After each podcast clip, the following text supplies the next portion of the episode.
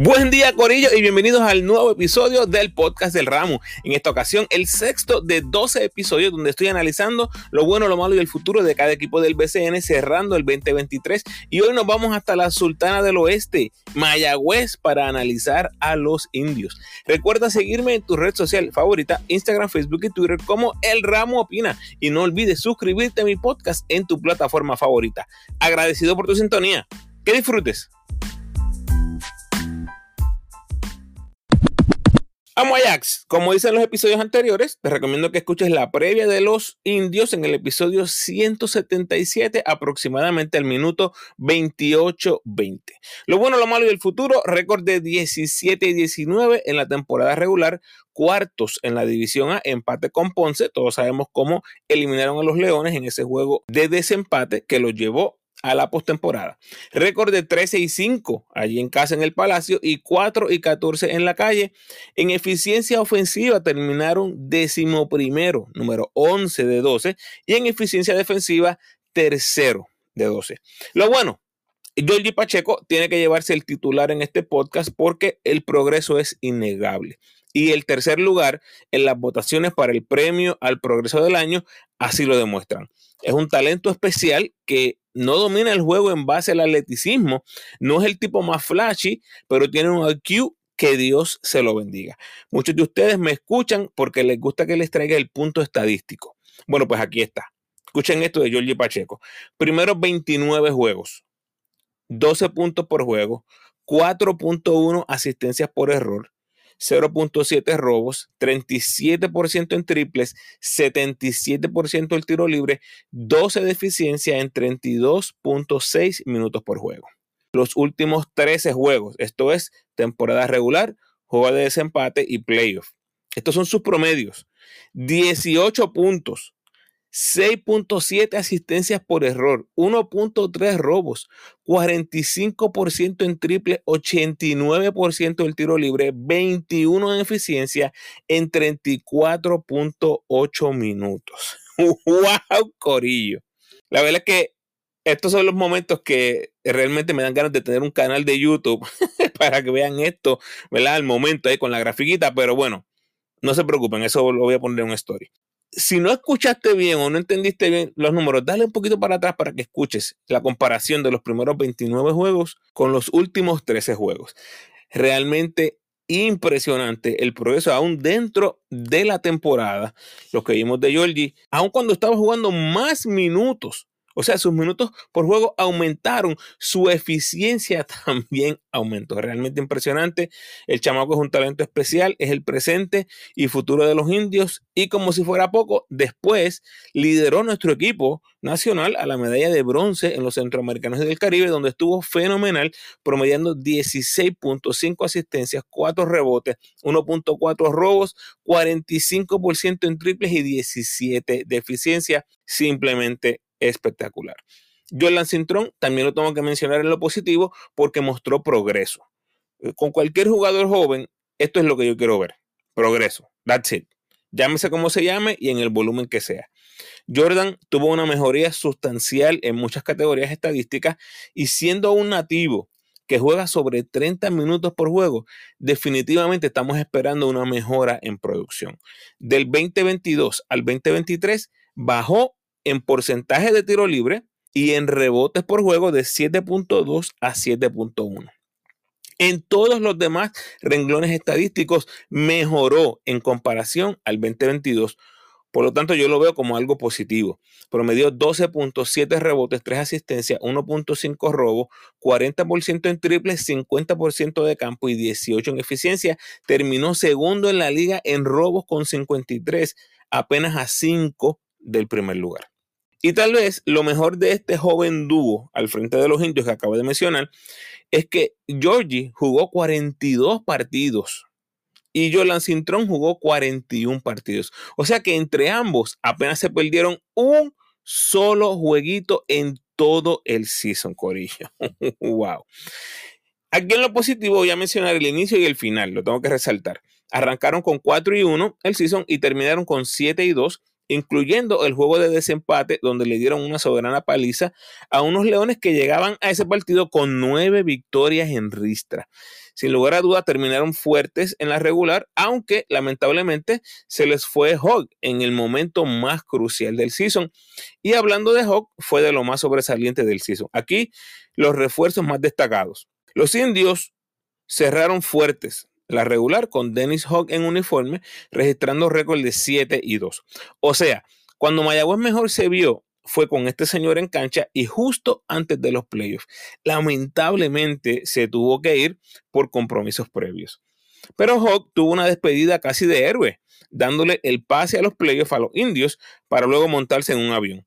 Ese último jueguito ante Ponce, esto fue lo que hizo Hawk. 22 puntos, 12 rebotes, 5 asistencias, 3 bloqueos de 13-8 de campo en 36 minutos para 35 en eficiencia. Un juegazo. Prácticamente dejó lo mejor para el final. Aquí también hay que mencionar a Chauncey Brown, fue otro refuerzo, que produjo en el tiempo que estuvo con los indios sus promedios: 19 puntos, 7 rebotes, 2 asistencias, 81% del tiro libre, 17 en eficiencia en 12 juegos. Y Caleb Wesson también produjo para los indios con 13 puntos, 8 rebotes, 4 asistencias, 42% en triples para un tipo que estaba jugando a las 5, 18 en eficiencia en 13 partidos. Los refuerzos en los playoffs los voy a mencionar. Que por cierto, fue una movida arriesgada y necesaria a la vez, pues hay que decirlo, ¿verdad? Hicieron su trabajo. ¿Quién quiere cambiar los dos refuerzos justo antes de empezar la postemporada? Nadie. Obviamente me refiero a Malakai Richardson y a Olufemi Olujobi. Richardson promedió 22 puntos, 6 rebotes, 2 asistencias, 56% en triples, 81% del tiro libre y 22 en eficiencia en apenas 5 juegos, pero dejó una muy buena impresión. Y Olujobi promedió 12 puntos, 10 rebotes, 3 asistencias, batallándose con Romero, Wiley y Doolittle en la serie de cuartos de final ante los Vaqueros. Otra nota positiva es que los indios no se enamoraron de ningún refuerzo, que fue precisamente lo que hicieron con Conklin en el pasado. No se volvió a cometer el mismo error y eso tengo que resaltarlo, especialmente porque yo mismo lo he traído como crítica. Además, aquí quiero darle un cariñito a Matos, Walker y Early porque me parece que trajeron estabilidad dentro de sus roles.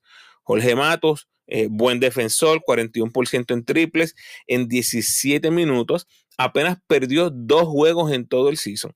Tienes a Johnny Walker, 4.0 asistencias por error en 16 minutos, estando entre los mejores rookies del torneo. 4. Para cualquiera es buenísimo, para un rookie todavía mejor. Y Jeff Early, 38% en triples, jugando los 42 partidos de los indios, ya sea de suplente o iniciando. Fue un jugador muy importante en ambos lados de la cancha. Y para finalizar esta parte de lo positivo, hay que mencionar a Kelvin Viñales. No por el récord de los indios, que fue de 3-4, sino porque en tan poco tiempo pareció haber hecho clic con el grupo. Y eso es mucho decir con Viñales cuando vemos su historial en el BCN. Lo digo porque por fin parece haber encontrado una casa en el baloncesto superior nacional. Tuvo promedios de 18 puntos, 5 asistencias, 3 rebotes, 45% en triple, 92% del tiro libre en 31 minutos por juego. Como dije, no es que Mayagüez estuvo imbatible, pero definitivamente se veían más peligrosos, especialmente en ofensiva. Volviendo a estos terrenos, estas áreas what if que son tan interesantes, si la dupla final de refuerzos y Viñales se hubieran unido al grupo al menos 2 semanas antes, ¿qué hubiera pasado?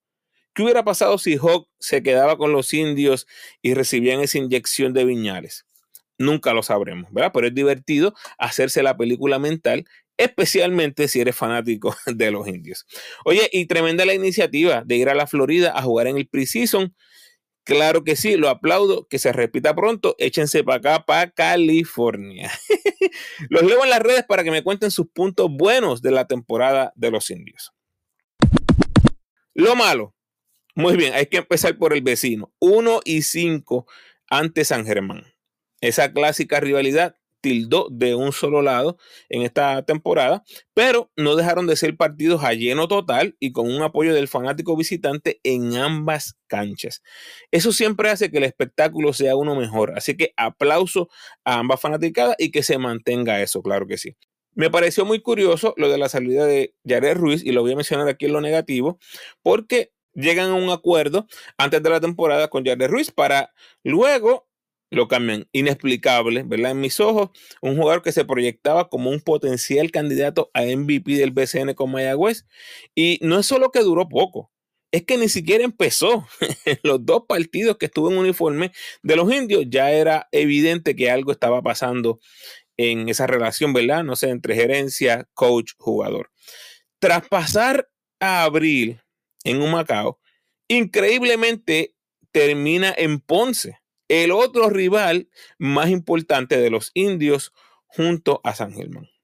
Curiosamente, ¿verdad? Las vueltas que da el destino, Yared termina en Ponce jugando el juego de eliminación en Mayagüez con el equipo que comenzó el season, y ahí mismo terminó la temporada de Yared Ruiz. Los indios tuvieron marca de 2-0 contra los vaqueros en la regular, pero lo menciono aquí en lo negativo porque cuando llegaron los playoffs se viró la tortilla, apenas 1-4 en la postemporada. Les mencioné en lo positivo que arrancaron y terminaron bien, pero esa mitad de season de 7-14 estuvo abismal. Y es que el carrusel de refuerzos no ayudó mucho que digamos. A Evans le duró poco la salud y el juego espectacular del principio desapareció y no volvimos a verlo en el BCN. Harrison simplemente no era lo que necesitaba Mayagüez, y Tyler fue de más a menos, como nos gusta decir en Puerto Rico. Su primer partido fue el mejor y de ahí en adelante se fue en caída libre, corillo. Y por último, esto que voy a mencionar tal vez no es ni negativo ni positivo, pero me pareció algo curioso. Es el récord de los indios con cada refuerzo. Con Hawk tuvieron 9-8, con Tyler 7-4, con Evans 6-6, con Harrison 3-3, con Wesson 6-7, con Chauncey Brown 5-7, con Alec Brown 0-2, con Richardson y Olujobi 1-4. Lo menciono, ¿verdad? Al menos en base a récord, es prácticamente imposible determinar el valor de cada uno para la franquicia. Las stats dicen una historia, claro está, pero aquí viene la importancia de su impacto fuera de la cancha, su disciplina, compañerismo y las intangibles en el juego. Vamos a ver qué sucede en el futuro. Hasta aquí lo negativo, los leo en las redes para que me cuenten sus puntos malos de la temporada de los indios. El futuro. Vamos allá, los refuerzos reservados son Dennis Hawk y Malakai Richardson. Estadísticamente, los mejores dos refuerzos que trajo Mayagüez en el 2023, así que no sorprende esta decisión de los indios. Les acabo de mencionar hace unos segundos que el récord del equipo con cada refuerzo seguramente pasó a segundo plano, así que nos fuimos en este caso con los más que produjeron. Vamos a ver si se logra dar esa unión de Hawk y Richardson en el futuro de los indios. Dennis Hawk está activo en Australia, la misma liga donde está Gary Brown, liga que termina temprano, por lo tanto, si ya hay un acuerdo, es bastante probable que Dennis Hawk pudiera llegar desde el inicio con los indios. El núcleo nativo importante es Jordi Pacheco, 25 años. Kelvin Viñales, 31 años, Jeff Early, 35 años, Jordan Cintrón, 25 años, Jorge Matos, 31 años y Jonet Walker, 20 años. Son los 6 nativos más productivos durante el 2023. Eso es lo que tienen los indios. Solamente el trío de Walker, Pacheco y Cintrón te garantiza un equipo competitivo por los próximos años. Y si se comprometen con la franquicia y la franquicia con ellos, estos podrían ser todos estrellas en un futuro no muy lejano. Y no me preocupa que Walker y Pacheco sean armadores. Lo hemos visto por muchísimos años, como ese dúo, ¿verdad? Dos combo guard que pueden jugar la 1 y la 2, ha funcionado antes en el BCN. Viñales y Matos son veteranos, pero con 31 años cada uno, estamos hablando que son jugadores que les queda mucho básquet todavía. Así que esa mezcla de veteranos y jugadores jóvenes lo veo con claridad en los indios, ¿verdad? A diferencia de otros equipos que no la veo tan clara como me la están vendiendo. Y todo este núcleo ya ha demostrado que puede aportar a la causa. Lo que necesita son los dos perfectos refuerzos que complementen con el personal nativo. En la regular, Pacheco jugó los 36 juegos. Early 36, Cintrón jugó 35, Matos 35. O sea, estos tipos son exageradamente duraderos y eso siempre es algo súper importante a la hora de confeccionar tu equipo. Ahora mismo yo veo una posibilidad altísima de que Mayagüez empiece con todo su personal nativo desde el principio. A Pacheco le está yendo más o menos en Grecia. Viñales acaba de firmar en División 2 en Turquía y Cintrón acaba de firmar con el Real Estelí para la Basketball Champions League de las Américas. Así que lo que quiero decir es que veo altas posibilidades que Mayagüez sea uno de los primeros equipos en estar completos en el 2024. Por lo que les mencioné de Hawk en Australia, la salida de Jordan Cintrón no va a ser tan tardía en la Champions League de las Américas y Pacheco y Viñales, a mí me huele que ellos van a llegar antes de lo que se supone y Mayagüez los va a tener bien tempranito en el season. Hasta aquí nos trajo el barco, corillo. Los leo en las redes para que me cuenten cómo ven el futuro de los Indios y los espero en el próximo podcast.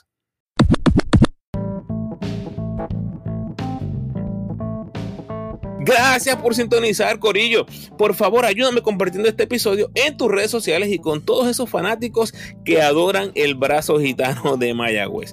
Si estás escuchando el podcast por primera vez, por favor, date la vuelta por toda mi biblioteca de podcast donde encontrarás un manjar exquisito de análisis, listas curiosas y entrevistas que solo se puede disfrutar un verdadero fanático del básquet puertorriqueño. Si quieres seguir disfrutando de mi contenido, te invito a escuchar mis episodios más recientes.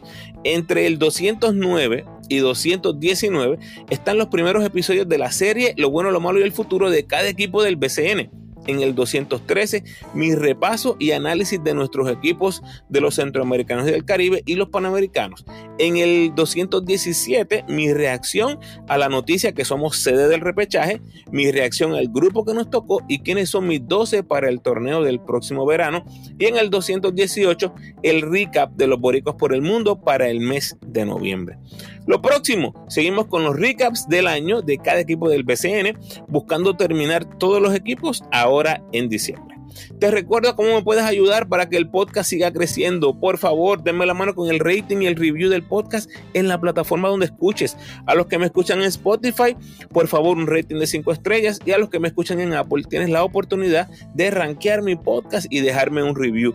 El rating te toma 5 segunditos y el review de 30 segundos a 1 minuto. Así que si tienes el tiempo, gracias adelantadas. Puedes apoyar al ramo convirtiéndote en patrocinador del podcast y lo puedes hacer a través de Spotify for Podcasters con 10, 5 o $1 al mes. Siempre que comparto un nuevo podcast, les comparto por ahí el enlace para los que quieran ayudarme en esa manera. Como siempre, te invito a que te suscribas al podcast, déjame tu mejor review, por favor, y sígueme en tu red social favorita, Facebook, Instagram o Twitter. De nuevo, agradecido por tu sintonía.